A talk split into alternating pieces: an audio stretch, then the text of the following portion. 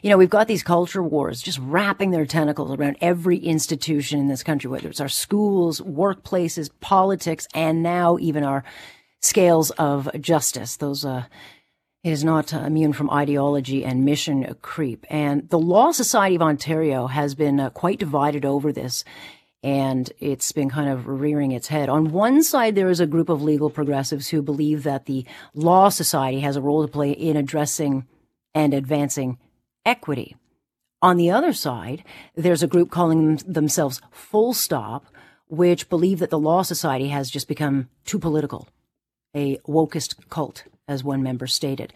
So this coalition was formed to fight back against policies that the Law Society adopted in 2016 that would force lawyers essentially to affirm that they supported diversity, equity, and inclusion efforts. But that's compelled speech which is what the full stop side had a real problem with. The ultimately the decision on that was repealed. So the full stop side won a short success, but then in the last few days, another vote was held, and the side that insists our courts and our country, I guess, are racist, uh, won, which now means our legal system is on an ideological path that uh, many think will threaten to tip our scales of justice to anything but. I want to bring in someone who is involved with this, who's been putting the message out. Bruce Pardy is the executive director of Rights Probe and a professor at law of law at Queen's University. Bruce, I hope I set that up right. It's a bit of a complicated issue um, with the behind the scenes stuff. So, so hopefully, I, you know, we've got the issue um, established. Yes, pretty pretty good, Alex. Thanks. It's it's the it's the easy, simple version. Um, let's talk a little bit about this because you are governed by uh, the Law Society as a lawyer, and then you've got within this, um, you know, people who are voted to, I guess, represent different legal uh, voices in in the Law Society. Um, but how long has this fight been going on, where you've got this division with one side trying to bring in stuff that really shouldn't be in the courts? Well, so the Law Society doesn't really govern the courts. They govern they govern the licensing uh, of, of, lawyers, yeah, yeah, of the lawyers in the province. Yeah. Um, but but this this sort of came to a head when they put into place the policy that you referenced, which is the the statement of principles requirement, which required every lawyer to put in writing that they uh, acknowledged and embraced equity, diversity, and inclusion in in their in their professional and personal lives. And and we said, as you suggested, that this was compelled speech, and it was also, a, a, in a sense, an ideological litmus test for being allowed to practice law. And and so in the in the last election, which was four years ago, we ran 22 uh, people who opposed this policy, and and and all of them were elected, and that was just enough to get the policy repealed. But that policy was only one small part of a whole agenda that was adopted by the Law Society in December 2016. And all the other items are still there waiting to be put into place.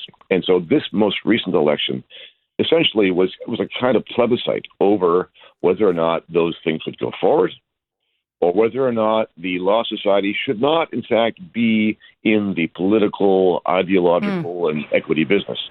And unfortunately, the other side won. We were the essentially the anti woke slate, mm-hmm. and uh, and and we didn't elect anybody this time around. Yeah, and and so essentially, it's become this fight be, by, be, between like you've got one side who thinks that they they know what's best for everybody, and then the side which I guess you referred to like as Trumpers and far extremists and all the rest of it. Which I really hate the divisions and the silos that we're casting people in because ultimately you want neutrality. Uh, I, I don't want anyone telling me what to say, but I also would like to know that my institutions, be it the courts or, or anything else, uh, are fair and uh, and and not run by an ideology because it never ends well. Like it just can't end well. And so it does not end well. It, yeah. it really does not end well. And and it's, and the thing is, this this affects the public as well because if you're looking for a lawyer to protect you from right. some kind of you know EDI access or you're on the carpet for wrongthink. Uh, then then the, the, the, the danger is that you're going to have yeah. to look for a lawyer who's been subject to these things themselves. Uh, so, so essentially, you wouldn't have anything. There would be no such thing as a defamation or libel lawyer. Like, how do you, you know, like, there's a lot of problems because, like, if you're in the business of fighting for people's reputations, or maybe an employment lawyer, and you've had to conform to a set rule that you have to agree to, even if you don't agree with it, and then you have to represent someone who's been caught in, in, let's say, the the issue that you've now agreed to. How do you argue that? I mean, it's it's it can't be done. Well, well, it, it, it's it's going to be more nuanced than that. There'll still be lawyers yeah, right. make defamation cases and so on, but but but you know, people should be concerned because they're looking to lawyers to to protect their rights, and yet uh, at the moment the lawyers are having trouble protecting their own rights, and so you yeah. have to wonder, well, you know, how how effective is this going to be if the person that I'm leaning on has has been subjected to re- the kind of requirements that I'm trying to push off. Right, uh, right. And, but but we should also say this. I mean, equity, diversity, and inclusion, you know, sound like great things. You know, how could somebody be against these things? But mm-hmm. but it's it's it, we have to understand what they really mean. Like equity does not mean equality of treatment under the law. Diversity does not mean diversity of opinion. Inclusion does not mean inclusion of everybody. These are code words for reverse discrimination. Yeah, ultimately, um, and, and, and I think we're going to probably head to the upper courts at some point in this, um, you know. But but our courts are not supposed to be politicized, I, you know, at all. And, and and a lot of people do, Bruce, think that they are. And so while this deals with the the legal side, the lawyerly side, um, you know, we see decisions coming out all the time. You know, we've seen bail reforms where it's like everyone gets the benefit of the doubt. That's the kind of movement where people are saying, look, our courts aren't even balanced anymore because we've got people, you know, turning them into ideological things.